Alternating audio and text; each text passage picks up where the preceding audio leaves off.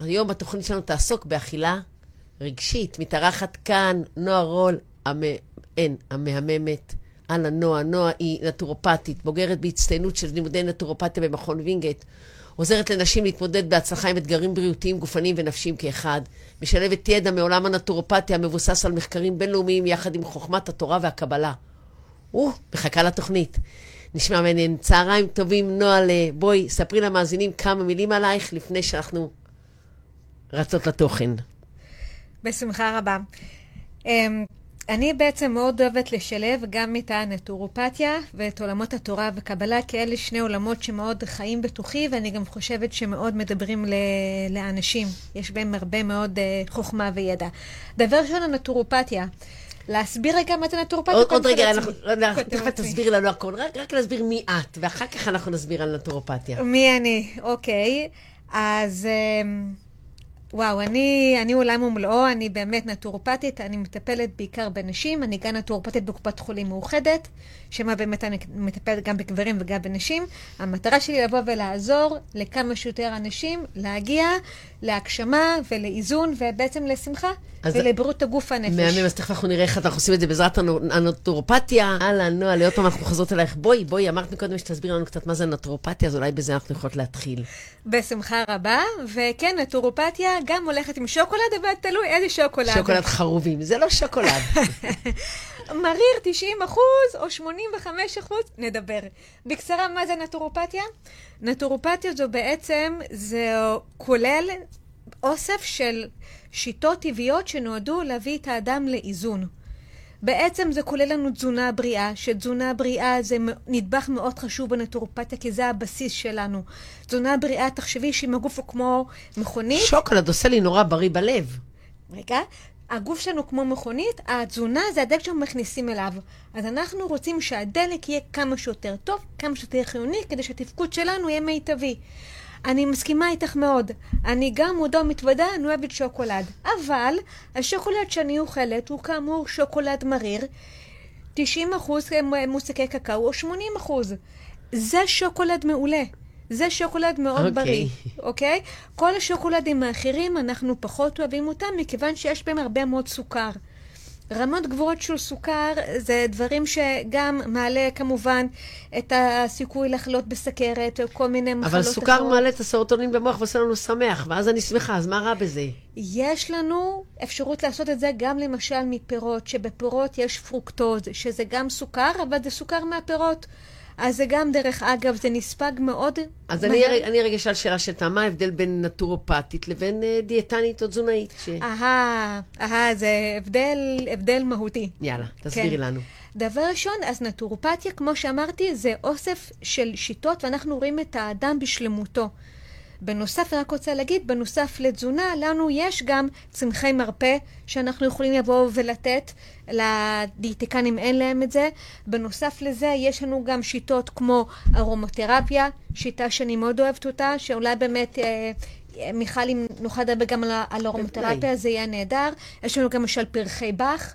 שזה שיטות מאוד יפות שעוזרות, עוזרות באמת לאנשים בכל העולם, שזה אין לדיאטיקנים. שאולי יכול להיות שההבדל בין דיאטיקן לבין נטורופט זה שלדיאטיקן אתה הולך בשביל, אה, נאמר, ענייני אכילה, ולנטורופט אתה הולך גם לדברים רגשיים? Uh, יפה מאוד. בעצם, תראי, לנטורופט גם אפשר ללכת לא רק עם בעיות סכרת, אלא למשל עם בעיות לחץ דם, או אפילו למשל יש לי כמה מטופלות שרוצות גם לשמר פריון. או, או עכשיו רוצות להיכנס להיריון, או בתהליכי ההיריון. תגידי, ואם אני מתרגשת, את גם הכתובת? כן. איך, איך את יכולה לעזור לי? אני באמת, אני נורא נורא מתרגשת הרבה, ואני לא מצליחה לאזן את עצמי. איך, איך, איך את יכולה לעזור לי? אז תראי, חלק מהנטורופתיה זה גם פרחי באך. פרחי באך זה שיטה מאוד טובה שהומצאה על ידי דוקטור אדוארד באך, רופא אנגלי לפני יותר מ-100 שנה. היא כוללת 38 תמציות פרחים. שאפשר לבוא ולהתאים אותם אה, למטופלת או למטופל. יש מה שנקרא, דוקטור אדוד באך המציא את הרסקיו. רסקיו רמדי, היא כוללת חמש תמציות של פרחי באך, שאפשר לקחת אותה בזמני התרגשות ומתח. קונים את זה ברשתות הפארם, בחנויות טבע, ואז באמת זאת היא פרמולת המדף היחידה שדוקטור באך המציא, שהיא עוזרת. ואז באמת לפני מבחן, לפני שידור ברדיו, לפני כל מיני דברים כאלה, אז מומלץ לקחת כמה טיפות של רסקיו מתחת ללשון, הכל טבעי. באמת, ו- ואפשר, אין חשש לאוברדוס, כי זה טבעי, אפשר, אין בעיות מינונים, אפשר לקחת כמה שאת רוצה, זה מאוד עוזר. חוץ מזה, להתרגשות, אמרנו ארומתרפיה, יש לנו שמן אתרי לבנדר. שמן אתרי לבנדר הוא בין השמנים היותר הבודדים שאפשר למרוח איתו ישירות על האור. אז מה שלמשל אני עשיתי בבוקר, לקחתי קצת אה, שמן אתרי, טיפות שלו, שמתי פה כי, קצת. מה, כי התרגשת? כף מרוגשת לכבוד המפגש בינינו? בוודאי, בוודאי, זכות גדולה. כן. אז שמתי כמה טיפות פה, בין העיניים, שזה מה שנקרא צ'קרה שלישית, אבל לא רק פה זה עוזר, וגם פה פתחי האף. זה מאוד עוזר, אוקיי? ובדיוק, וגם יש לנו נשימות, אבל זה שזה גם יכול לחשב כחלק מה- מהנטורופתיה. זאת אומרת, בעצם כנטורופטית, את קודם כל מאבחנת מה, מה, זאת אומרת, אני באה ואומרת לך, אני לחוצה, זאת אומרת לי, מה הפתרון, שאת בודקת גם מה, מה מקורות הלחץ? הם משנים את הטיפול? אנחנו בנטורופתיה תמיד מנסים להגיע לשורש, להבין את המקור של בעיה. כמובן שאנחנו גם למשל נעסוק בלחץ עצמו, נסתכל על התסמינים, אבל זה באמת אולי עוד אה, הבדל בין נטורופת לדיאטיקן. דיאטיקן בא עוסק רק בתזונה. יש למרות שלאחרונה דיאטיקנים שגם עושים CBT, עושים כל מיני שיטות שגם באמת עובדים עם, ה, עם, עם התת-מודע וקוהגניטיב תרפי. אז זה באמת ייאמר לזכותם. הנטורופטים מלכתחילה, אנחנו, ואם אנחנו מתייחסים לאדם, כאילו, לא רק לאכילה, שזה התסמין מבחינתנו, אנחנו מנסים להגיע לשורש, אפרופו אכילה רגשית. מה גורם לאדם לאכול, אוקיי? אז בואי, בואי, בואי באמת, אה, אה, רגע לפני שתסביר על מה זה אכילה רגשית ניכנס, כן. אני רוצה רק לשאול עוד שאלה. את אמרת שאת משלבת גם את עולם הדת והקבלה, קצת לספר לנו על זה לפני שניכנס לנושא עצמו. אה, זה דבר שמאוד אה, מאוד בנשמתי, מאז ככה שהתקרבתי יותר לפני שבע שנים. אני במהותי תמיד חיפשתי תשובות. אמרתי, אוקיי, יש יותר בחיים האלה מאשר לקום, ללכת לעבודה ולחזור. אז ניסיתי כל מיני דברים, ניסיתי גם תטא הילינג, שאני עושה את זה עד היום. זה לא חלק רשמי מהנטורופתיה, ובהחלט אני משתמשת בזה גם במהלך מה חלק זה מהטיפולים. תטא הילינג? תטא הילינג זה שיטה שבה אנחנו מתחברים לגל תטא, זה אחד מחמשת הגלים של המוח, ואז אנחנו משתמשים בו כדי להתחבר לבורא. זה שונה מהנטורופתיה כי זה לא הוכח מדעית. חשוב לי דרך אגב להגיד שחלקים רבים מהנטורופתיה כן הוכחו מדעית. למשל במחקרים, למשל תזונה, יש לנו המון מחקרים בינלאומיים על תזונה, אם זה מחקר סיני, אם זה מחקר שבע ארצות, שמדברים על השפעה של תזונה על תחלואה. אוקיי? יש לנו גם למשל זה מחקרים גם רבים... נשמע מאוד אינטואיטיבי. נכון, אבל זה הוכח, יש לנו מחקרים רבים, למשל על צמחי מרפא, על איך צמחי מרפא יכולים לעזור למשל להתמודד עם דיכאון. יש אפילו תרופות שמבוססות על צמחי מרפא שמטפלות בזה. או למשל, אם אנחנו מדברים, למשל, יש לנו גם אה, צמח שגם עושים ממנו תרופה שמאוד עוזרת אה, לשיקוף תסמיני גיל מהעבר. הצמחי מרפא או-או. זה דבר... אם זה רמז, אז הבנתי. חלילה וחס, חלילה וחס, אני רק רוצה לבוא להגיד שהצמחים, יש להם כוח עצום שהוכח מדעית. כנ"ל לגבי ארומותרפיה, יש לנו אנליזות של שמנים שאפשר לבוא, הצליחו לבודד איזה חומרים פעילים, באים ובאמת עוזרים ומשפיעים על איזה אזורים במוח. לעומת זאת, תטא הילינג זה טיפול קצת יותר אנרגטי, שבו באמת האנרגיה מגיעה מהבורא ועוברת ישר למטופל. אז זה קצת שוקי, נטורופתיה, דרך אגב, מי שמכיר אותי, יודע שאחד המילים שמפנות אותי זה תכלס. אני, אוקיי, רוצה תוצאות, אני רוצה, אוקיי, איך אפשר לבוא, אני תמיד אבל מסתכלת גם לא רק על, ה, על התסמינים, אלא גם על השורש, אבל הכל במטרה כדי לבוא, להגיע לתוצאות. לא ככה סתם אה, להיות באוויר. אז לכן פניתי לנטורופתיה, למרות שהתחלתי כתטא הילינג. ו- ואיפה החיבור באמת לדת ולקבלה? התחלת להגיד שהחיבור דרך התטא הילינג? אז זהו, אז אני מאוד ככה התחברתי דווקא דרך הטיטה לינק, ששם מדברים עוד על הבורא, על החיבור עם הבורא. זה מה שחיבר אותי לבורא מלכתחילה. אה, ואז באמת התחלתי ללמוד מפתח לחוכמת הקבלה, שזה ככה המבוא של המבוא של הקבלה. ושם באמת אני הבנתי מאוד דברים שקשורים להבנה שלנו כבני אדם. למשל, לפעמים גם לא היו כועסים, אני מודה, ואני לא הבנתי למה אני כועסת. או היו לי תסכולים, או היו לי לפעמים עצב, ממש. ואני לא הצלחתי לבוא ולהבין, אוקיי, אז למה זה קורה לי? אז ניסיתי גם דרך הנטורופתיה לבוא, אבל דווקא דרך הקבלה הצלחתי באמת לבוא ולמצוא איזה שהן תובנות. כן. תובנות שעזרו לי לבוא להבין את לי- עצמי. תני לי דוגמה לאיזה תובנות אדם יכול להגיע דרך הקבלה שקשורות ל- ל- לכעס, נאמר. לכעס. תראי, כעס זה לפעמים, הרבה פעמים, נוצר מכך שאנחנו לא מקבלים את מה שקורה. אנחנו חושבים שאנחנו יודעים יותר טוב מאחרים ויש לנו דעה שהיא א', אבל אז המציאות אומרת לנו ב'. בפער הזה נוצר הכעס, ש... או שמישהו מבטיח לך א' ובסוף מקיים ב'. אה, או את מבטיחה לעצמך לפעמים, את אומרת היום בבוקר אני אעשה ככה וככה וככה, ואז בסוף זה לא קורה, ואז מתחיל גם לפעמים גם הכעס והתסכול לעצמי. יש, יש הבדל, דרך אגב, בקבלה בין, לת... בין כעס לתסכול? אמ, כי יש לי הרגשה שכעס זה תוצאה של תסכול. שמה הם מדברים, לא, הם, יש הבדל. יש הבדל, את צודקת. הם יותר, הם מדברים על קשת רחבה באמת של רגשות. הם מדברים שהאדם איכשהו, הוא, איך, איך אני אגדיר את זה? הוא פשוט, הוא פחות נמצא בטוב, הוא פחות... אה, הרי בעיקרון שהבורא נמצא איתנו, אז אנחנו אמורים להרגיש מאוד אה, שמחה ו- ושלווה מה- מהבחינה הזאת. כי בתכלס יש בכולנו את הניצוץ האלוקי. אפשר להגיד, זה מה שמחיה אותנו, זה מה שמושך אותנו בחיים. בלי הנשמה הזאת, אנחנו נהיה רק גוף ובעצם לא נהיה פה, אנחנו נהיה גוף ללא חיים. אז הניצוץ הזה, ברגע שאנחנו מרגישים אותו, אנחנו יותר שמחים. ברגע שאנחנו איכשהו הולכים כנגדו, אז מתחיל הרגשות השליליים. תקראי לזה כעס, או אני מסכימה איתך תסכול של התולדה של כעס, אז כן, אבל הרבה מזה נובע באמת מזה שאנחנו לא מקשיבים לפעמים לעצמנו. אנחנו לפעמים למשל אותם מקשיבים לאחרים. כי בגלל שהניצוץ האלוקי נמצא בנו, אז לפעמים יש בנו הרבה תשובות שנמצאות בנו. ואז אם אני מחפשת אותם בחוץ, אני בעצם אה, יוצרת פער בין ה... הכוח הפנימי שלי, כמו שאת אומרת, ניצוץ האל... של האלוהי, לבין, לבין העובדה שאני מחפשת את התשובה בחוץ. בדיוק, בדיוק. יש לנו כן הרבה תשובות פנימה. עכשיו תראי, תמיד טוב וזה להתייעץ עם מישהו. זה משהו שאת עושה, אבל בתהליך איתך, את בעצם עוזרת ל... ל... אני מתארת לעצמי יותר נשים, אבל למי שיושב מולך, לחפש את, ה... את התשובות אצלו בפנים. מאוד. אני תמיד באה ואומרת כנטורופטית וגם כמטפלת, אני עוזרת, וגם אני כאישה מאמינה. בדיוק, אני מלווה. אני יכולה לקחת אותם יד ביד, אבל העבודה היא שלהם. אני נותנת להם כלים, אני מעצימה אותם, אני שמה בשבילם בתכלס. כדי שכל אחד ימצא את הניצוץ הפנימי שלו. נכון. עכשיו, בקבלה יש לנו גם את המושג שנקרא תיקון. תיקון, הכוונה זה להבין שכל מישהו פה הוא מקולקל, ובאיזשהו אופן... מעליב. לא, לא, לא. צריך פשוט לבוא ולהבין ש... לא, זהו.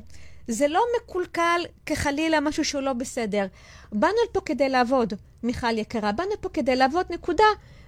זה לא, זה לא עבוד- טוב עבודה, או רע. עבודה נפשית, עבודה רוחנית, לא, ב- עבוד, לא עבודה בשביל להביא כסף. או, בדיוק. באנו לפה לעמול רוחנית, בדיוק. באנו לפה כדי להתפתח, אוקיי? אחרי זה היינו יכולים לבוא, להמשיך לשבת שם למעלה, וליהנות מהעולם הרוחני, נ- נראה לי לא רע טוב. לשבת שם למעלה, נראה לי נחמד. ככה גם אני חשבתי, אבל בעצם, עצם זה שהביאו אותנו לפה, זה אומר שיש לנו עבודה לעשות. שיש לנו באמת איזשהו תיקון, תיקון רוחני ועבודה לעשות. וזה הרבה מעבר לעבודה היומיומית של ללכת לעבודה, להרוויח כסף ולחזור. אני, אני רוצה רק לשאול שאלה אחת, כי יש לנו עוד נושא שלם לדבר עליו ולא התחלנו בו. אה, אני שומעת שאנשים, יכול להיות שאת לא מומחית בתחום, אבל סתם ככה, אומרים, אל תתעסק עם הקבלה, זה לא דבר שמתעסקים איתו ככה בהינף יד, זה משהו נורא נורא מורכב. אמת באמירה הזאתי? לא, לא בדורנו. כלומר, בעצם כבר, תראי, שאלו למשל את הרב קוק, שהוא היה מגדולי רבני ישראל. שאלו אותו, מתי אפשר ללמוד קבלה, או יותר נכון, מי יכול ללמוד קבלה? והוא אמר, כל מי שחפץ בכך.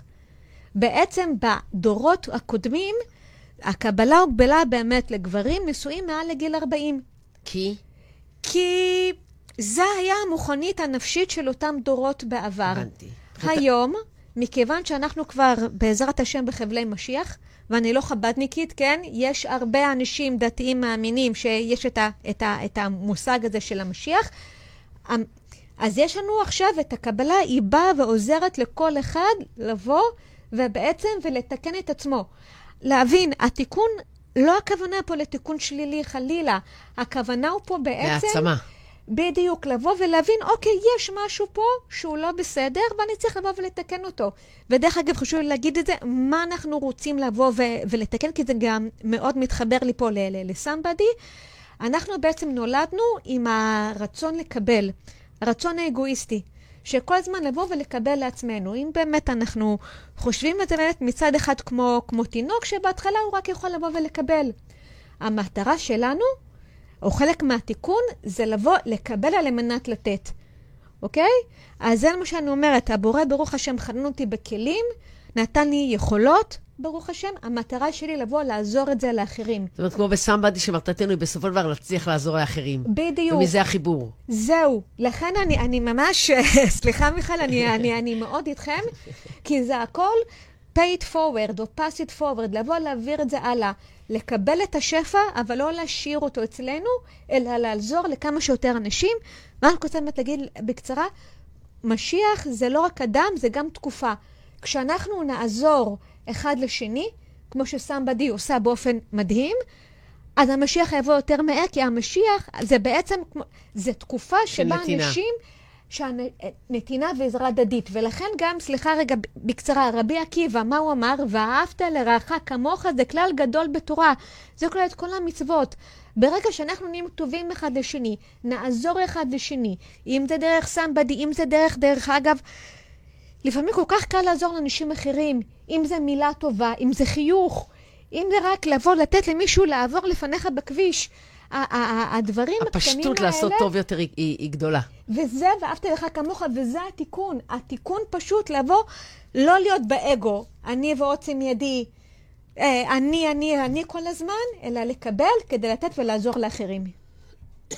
זה התיקון. שוכנעתי, שוכנעתי. אני... סליחה, אתחיל עם העניין. אז בואי, בואי קצת ניכנס הלאה לדבר שרצינו לדבר. אכילה רגשית? כן. מה זה? אכילה רגשית זו בעצם אכילה שבה אנחנו אוכלים, כשמה כן היא כתוצאה מרגש. אנחנו לא אוכלים כתוצאה מרעב פיזי. אוקיי, רעב פיזי... זה ב... ברור לגמרי שאנחנו לא אוכלים רק מרעב, אנחנו מארחים ימי אברהם אבינו, אנחנו מארחים, אנחנו יוצאים לבלות, אנחנו מזמינות חברה לקפה. הרי זה, זה, זה שם גנרי לבואי ניפגש. זאת אומרת, החברה באה לקפה, את לא באמת מתכוונת קפה, יכול להיות שתרצה תה או אבטיח או מים קרים. אבל זה ברור שאוכל זה יחסים. ברור, אוכל זה יחסים, וגם, דרך אגב, הרבה מחגי ישראל מסביב האוכל. החיים הם סביב האוכל. נכון, אוכל, בדיוק. אוכל זה שמחה. חנוכה, סופגניות, אוזני המן, פורים, כל הדברים האלה. שדרך אגב, זה הכל דברים מתוקים ולא בריאים לפי הנטורופתיה. וואו, וואו, איזה, איזה קלאש, איזה קלאש בין הנטורופתיה לבין, ה, לבין החגים והדת, אני רואה. אבל גם פה, אנחנו מוצאים פה, בנטור... אה, סליחה, בקבלה יש גם מה שנקרא איזון הקווים. מה זה איזון הקווים?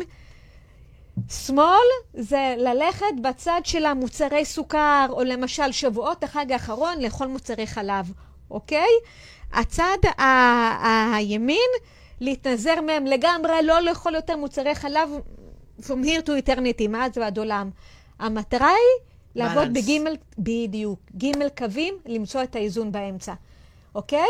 כלומר, לבוא, לאכול את ה-80% בריא, אוקיי? לנסות, דרך אגב, להימנע כמה שיותר... בריא לגוף, לא בריא לנפש, בואי נחדד. לא, לא, זהו. או... אז תודה. לי. תודה. תקשיבי, גם מבחינת הרמב"ם וגם מבחינת הנטורופתיה, הגוף והנפש הם אחד. בעצם ההבחנה בין הגוף לנפש זה משהו קצת יותר מערבי, שאפשר להגיד שהתפתח במאות השנים אחרונה. אבל הרמב"ם הבין שהגוף זה הנפש זה אחד. כשהנשמה בריאה, אז גם הגוף בריא. בסדר? זה, זה דבר שמאוד חשוב. הרי יש לנו למשל אה, יתר לחץ דם. אוקיי? הרבה פעמים הוא נובע מלחץ, מסטרס, מפחדים, מחרדות, מכל מיני קשת הרחבה של הרגשות שליליים. נכון? כמובן שגם התזונה משפיעה. אני, אני רוצה יותר אבל הרבה יותר פשוטה. לי באמת בא לאכול כל הזמן מה שבא לי. לא לדאוג אם זה משמין, לא לדאוג, ליהנות מזה שאני אוכלת כל מה שבא לי. איפה? זה לא מתיישב עם כל מה שאת אומרת, כי זה עושה לי שמח. אבל אני יודעת שאני אהיה כבדה ויעלה במשקל, ואז זה יפגע לי בתחושה שלי, כי חשוב לי להיראות טוב. איך זה מתיישב? אז זהו בדיוק. יש לנו פה הבדל בין הנאה רגשית לבין הנאה יותר ארוכת טווח. כי בסדר, כל הפיצות והבורקסים האלה, זה נכון... מהמם. אני מסכימה איתך. אני מסכימה איתך, מיכל, זה נותן לנו איזושהי נחמה. זה נותן לנו איזשהו משהו לטווח הרגשי הקצר, אבל אני מדגישה, טווח הרגשי הקצר. זאת אומרת, המכת פחמימות או הסוכרים הלבנים האלה שמתפרקים ברגע ונותנים לי בוסט של סרוטונין למוח, זה בעצם ראייה מעבר לאף ולא רחוק יותר, בעצם- וזה ההבדל? בעצם הם מעלים לנו את האינדקס הגליקמי, אוקיי? אז בעצם הם מעלים לנו את רמות הסוכר בדם, ואז אנחנו מקבלים את ההיי, את הפיק, כמו שאת אומרת, הסן- רמות הסרטונין עולות, אבל מצד שני, שעתיים אחרי זה, כל מה שעולה צריך לרדת, נכון? אז נאכל עוד משהו. אז זהו, אבל אז מה שקורה, שעתיים אחרי זה, הרמת הסוכר יורדת אפילו יותר, ואז את עלולה להיות יותר עצבנית, יותר רעבה, ויותר הכל, ואז גם הכמויות שאת תאכלי, הן יהיו יותר גדולות. ומה רע בזה? מיכל יקרה, אם בעבר הסתפק בבורקס אחד, אחרי זה כבר תצטרכי שני בורקסים. אחרי זה כבר שלושה. זה עושה לי חיוך, כי אז אני לא אצטרך להתפשר רק על גבינה. אני אוכל גם גבינה וגם פיצה וגם תפוחי אדמה וגם... אבל מה שקורה, כל הדברים האלה משפיעים לרעה על הגוף. בטווח הארוך. נכון? זאת אומרת, בטווח... זה יפגע לי בבריאות הגופנית ובבריאות הנפשית לטווח הארוך. כן, את יודעת מה? אפילו בטווח הדי, הדי בינוני, למשל, יש לי אה, אה, מטופלות, למשל, גם בקופת חולים מאוחדת, אבל גם במטופלות פרטיות, ש- שזה זה פשוט, את רואה את זה במדדים, את רואה את התזונה במדדים של בדיקות הדם. אוקיי? את רואה רמות סוכר גבוהות, את רואה רמות כולסטרול, כולסטרול גבוהות. את מבינה? את באה ואת רואה את זה, את אומרת, זה לא צריך להיות ככה. הבנתי. אז תסבירי לי רגע בצורה הכי פשוטה, מתי, מתי תבוא אכילה רגשית יותר, מתי פחות, אה, אה, וכמובן, מה, איך אפשר לעזור בזה? בשמחה. אז דבר ראשון, אכילה רגשית באמת, אנחנו חשים אותה יותר באמת, שאנחנו קצת יותר או יותר בלחץ, אה, או בחרדה, למשל תקופת הקורונה. יש הרבה אנשים של ממש באו והשמינו הרבה, כתוצאה מאכילה רגשית. גם משעמום?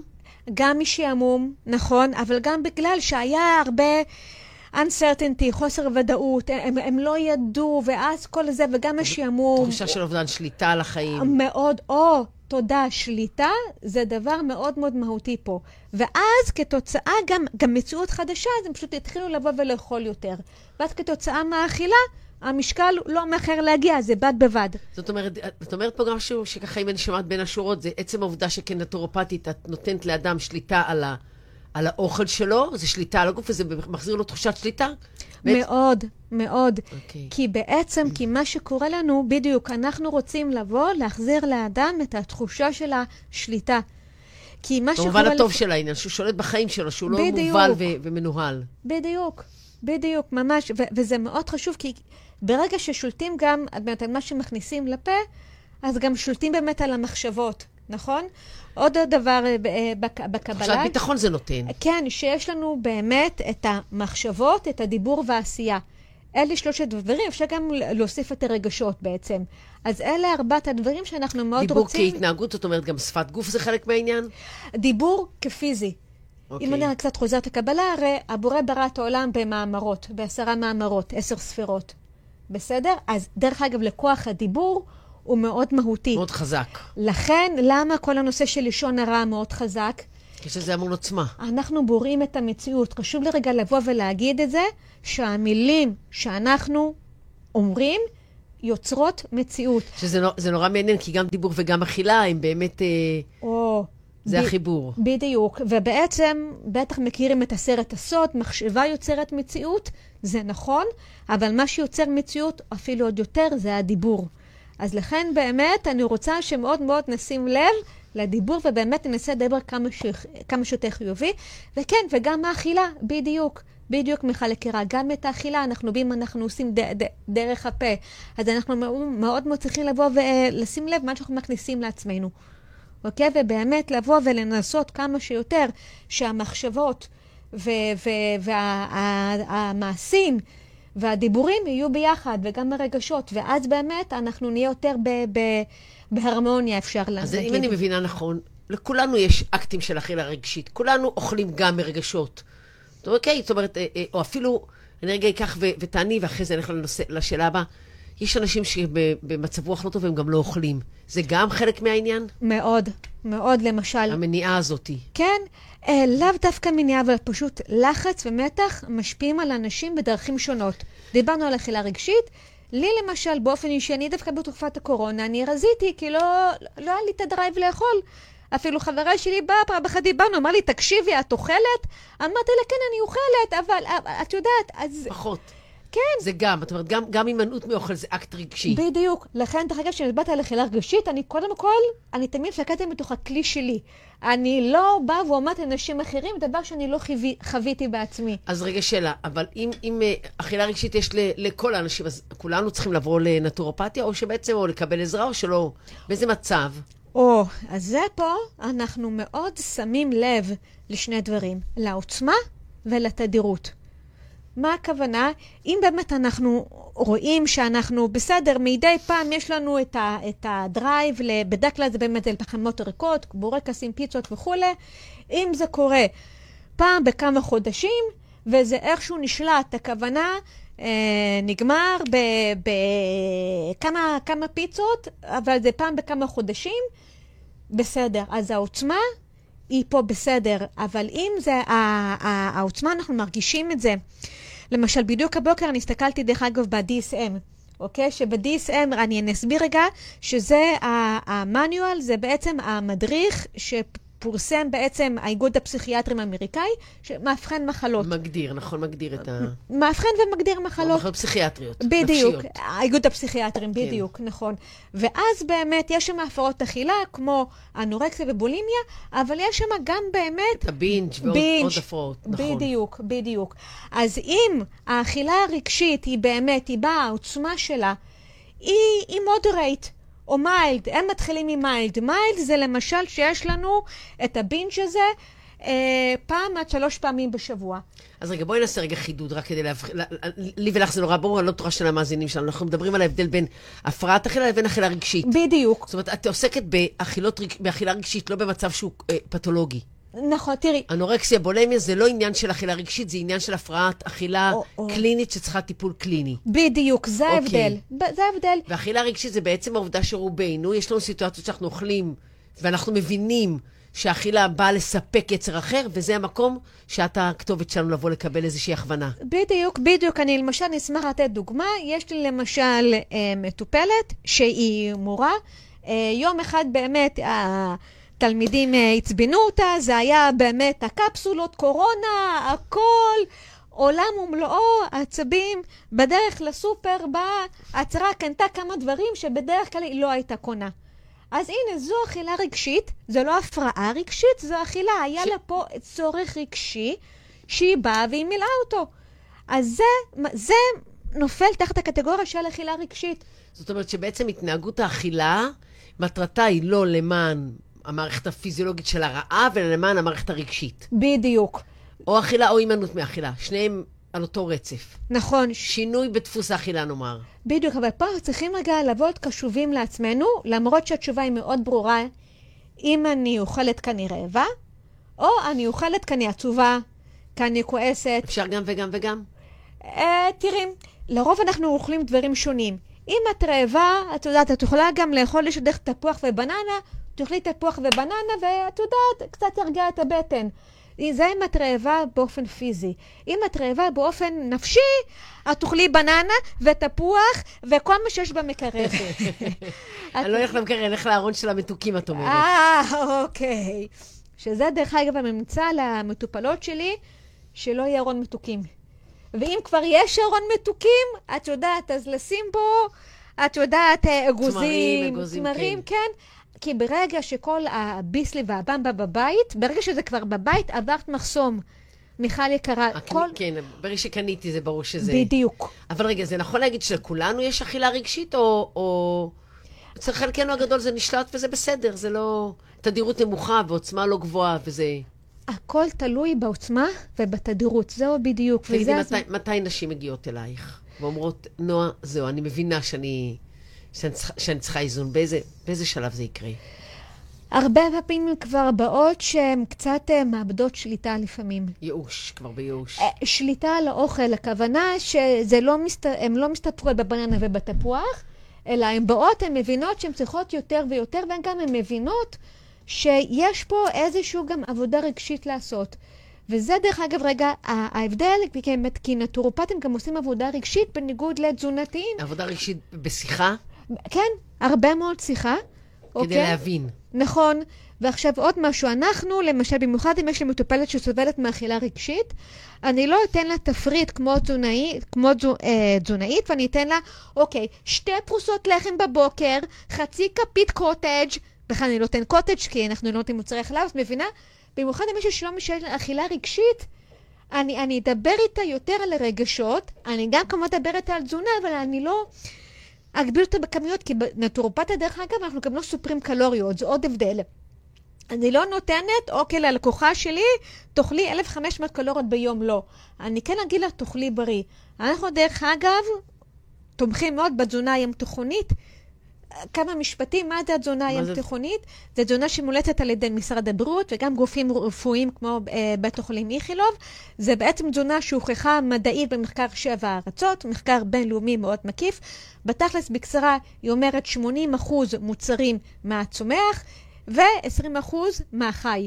מהצומח הכוונה כמה שיותר פירות וירקות, זה מאוד חשוב, יש שם ויטמינים ומינרלים שחשובים לתפקוד תקין של כל מערכות הגוף, כולל מערכת העצבים. כולל אורז ותפוחי אדמה מבחינתך? זה השפע 80 אחוז? רגע, נכון, יש לנו פירות וירקות, יש לנו ובאמת, גם באמת קטניות. שזה באמת מאוד, אנחנו אוהבים עדשים, כל סוגי עדשים, במיוחד עדשים כתומות, אוקיי, חומוס וכולי, ובאמת דגנים, ואני מדגישה פה, דגנים מלאים. אוקיי? לא דגנים לבנים, דגנים מלאים. זאת אומרת, אין הבחנה בין פחמימות לחלבונים, לשומנים כמו אצל הרוב, אלא בין הצומח ל... אנחנו בדרך יש לנו מתייחסים, בדרך אנחנו מתייחסים לזה, אבל אנחנו... אני ב-80 אחוז אני יכולה לאכול צ'יפס כל היום.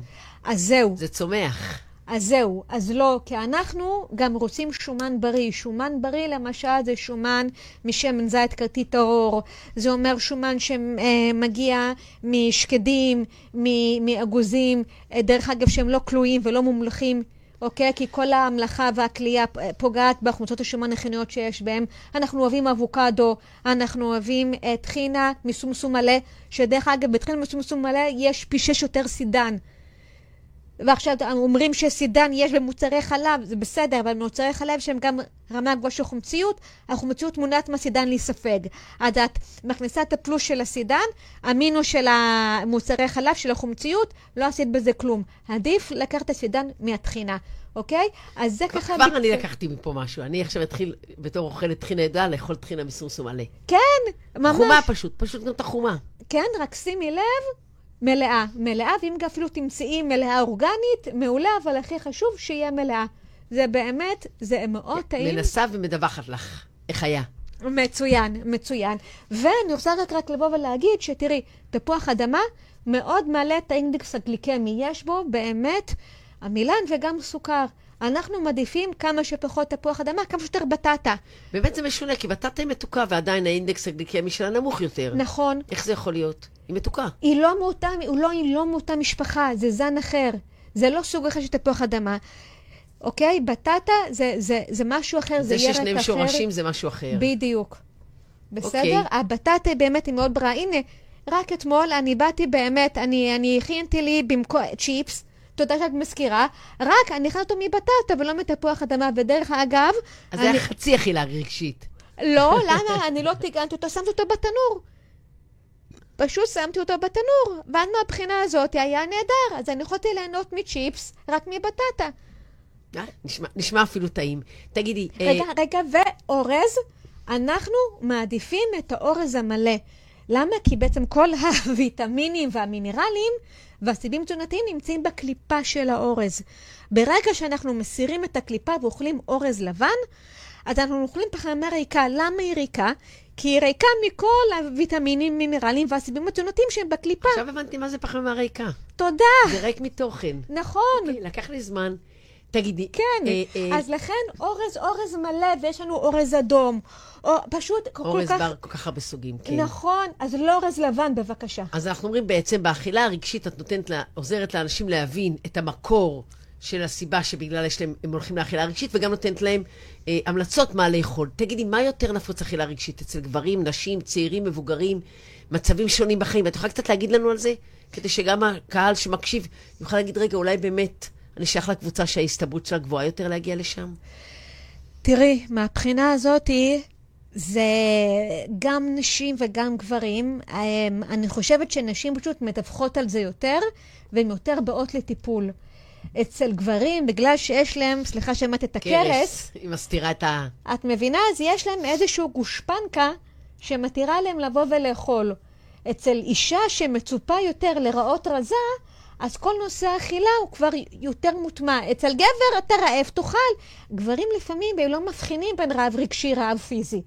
מרגישים איזה משהו, הם לא שואלים אותם מדי שאלות, אוכלים. גם אצל אישה לפעמים יש את יותר המודעות הזאת. אה, לבוא ולהבין, אוקיי, אני אוכלת כי אני עצובה, או אני כבאמת רעבה. אצל גברים פשוט זה... יש כאלה, אני לא צריך חלילה לצאת נגד גברים, חלילה וחס, יש כאלה שבאמת יש להם מודעות, הם מבינים מה שהם אוכלים, וגם היום בימינו יש גברים שאין להם את הכרס הזאת. הם יודעים שזה לא בריא. דרך אגב, בנטורפתיה, התאי שומן זה לא תאים בריאים בגוף. אה, הם תאים שדווקא יכולים לתרום חלילה לשגשוג מחלות. ואנחנו גם רואים באמת שהתאי שומן באמת גם מקושרים גם לתסמונת המטבולית וגם קשורים באמת להיפרליפידמיה ואובר כולסטרול וכל מיני דברים כאלה ויכולים גם לגרום למחלות ארוכות, אה, יותר, אה, יותר קשות כמו מחלות לב וכלי דם. אז אני מסתכלת דרך אגב, נוטורפנטים לא רק מסתכלים על זה, על ה... על ה איך אני אסביר את זה? הם לא רק מסתכלים על, ה, על הנראות הפיזית, אלא אנחנו גם מסתכלים איך זה משפיע על כל המדדים. מדדים רבותיים. תגידי, ואצל ילדים? אצל ילדים זה גם מאוד קורה. אצל... ואז מה, ת, ת, תלווי את הילד, או בעצם תלמדי את כל התא המשפחתי, או את האימא, איך להאכיל אותו נכון? כי אני חושבת שיש... כי הנושא הזה של אוכל והורות הוא... את יודעת, גם אני חייבת להודות בתור אימא. חשוב לי... אה, חשוב לי, כאילו, אני מפנק את הילדים שלי באוכל. איך, איך הבן שלי אומר, כשאת שמה לי בצלחת זה הרבה יותר טעים, גם אם הוא ילד כבר גדול ויכול לאכול לבד. יש משהו ביחסים נכון. סביב אוכל שהוא מאוד משמעותי לקשר. אנחנו מבלים במסעדה, אני מבשלת להם טעים, חשוב לי להזין אותם. איפה זה נכנס בעולם ש, שאת באה ממנו? אוכל זה נתינה, זה הזנה. אני מסכימה איתך מאוד, באמת. אוכל זה, זה הדרך לבוא ולהראות לאהבה. לגמרי. את, את רוצה לבוא לפנק, נותנים אוכל. אני מסכימה. המטרה היא לבוא, לעשות את זה באופן בריא. אוקיי? הנה, אמרנו בטטה, אמרנו אורז, קצת יותר אה, למשל מרקים, אוקיי? בחורף. עכשיו בקיץ אפשר באמת לבוא קצת יותר סלטים, דברים כאלה. זה שאת נותנת אה, אוכל יותר בריא, זה לא אומר שאת אוהבת פחות. להפך, זה אומר שאת אוהבת יותר.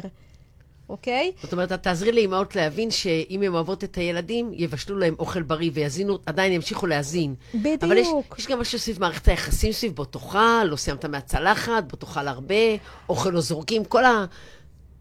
זה כבר, סליחה שאני אומרת הרבה לפעמים פולניה, שאנחנו מכירים את זה, תאכל הכל מהצלחת.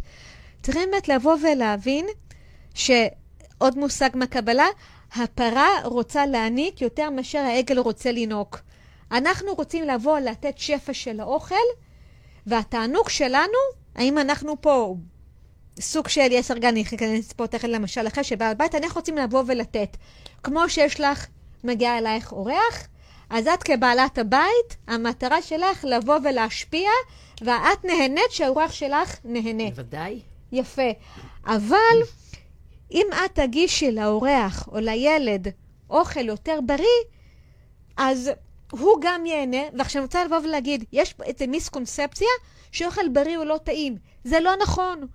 אפשר לעשות דברים נפלאים מחומוס, דרך אגב, ש, ש, שהם לא הממרה חומוס שאנחנו מכירים. אפשר לעשות דברים נפלאים עם עדשים כתומות, יש כל כך הרבה דברים אוכל בריא, שפע גדול, יש מתכונים. כן, אבל אני מדברת רגע על הצד הרגשי. שאני רוצה שהילד שלי יאכל, אז אני אזין אותו באוכל בריא, אבל עדיין אני אנהל את מערכת היחסים סביב האוכל. אז זהו. זאת אכילה רגשית. אז הרבה פעמים צריכים גם לבוא ולדעת מתי לשחרר, כי בעצם אין כפייה ברוחניות ואין כפייה בתוך המשפחה.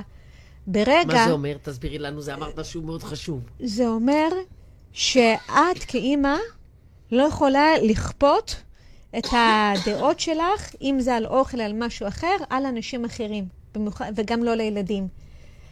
עוד דבר חשוב לי להגיד, אנחנו בקבלה, אנחנו מבינים, מאמינים שהכל בכלי.